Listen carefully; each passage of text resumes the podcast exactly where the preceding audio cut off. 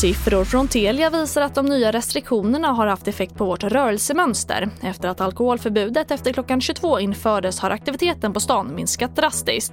Däremot visar siffror en ökning av aktivitet på svenska skidorter de senaste veckorna.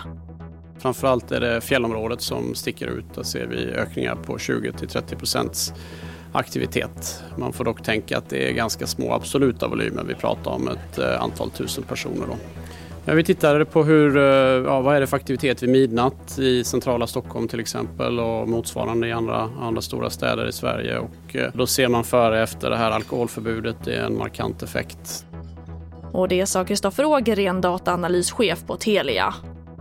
Och siffror från Systembolaget visar att försäljningen från januari till september ligger på tolv procent över motsvarande tid i fjol räknat i ren alkohol. Öl- och spritförsäljningen har gått upp medan försäljningen av mousserande vin och alkoholfria alternativ har störtdykt. Och vi avslutar i Frankrike där personer som inte vaccinerar sig mot covid nitton ska enligt ett lagförslag hindras från att åka i kollektivtrafiken. I utkastet står det att förebyggande åtgärder mot covid nitton som exempelvis vaccin kan komma att krävas för att personer ska få tillgång till transport.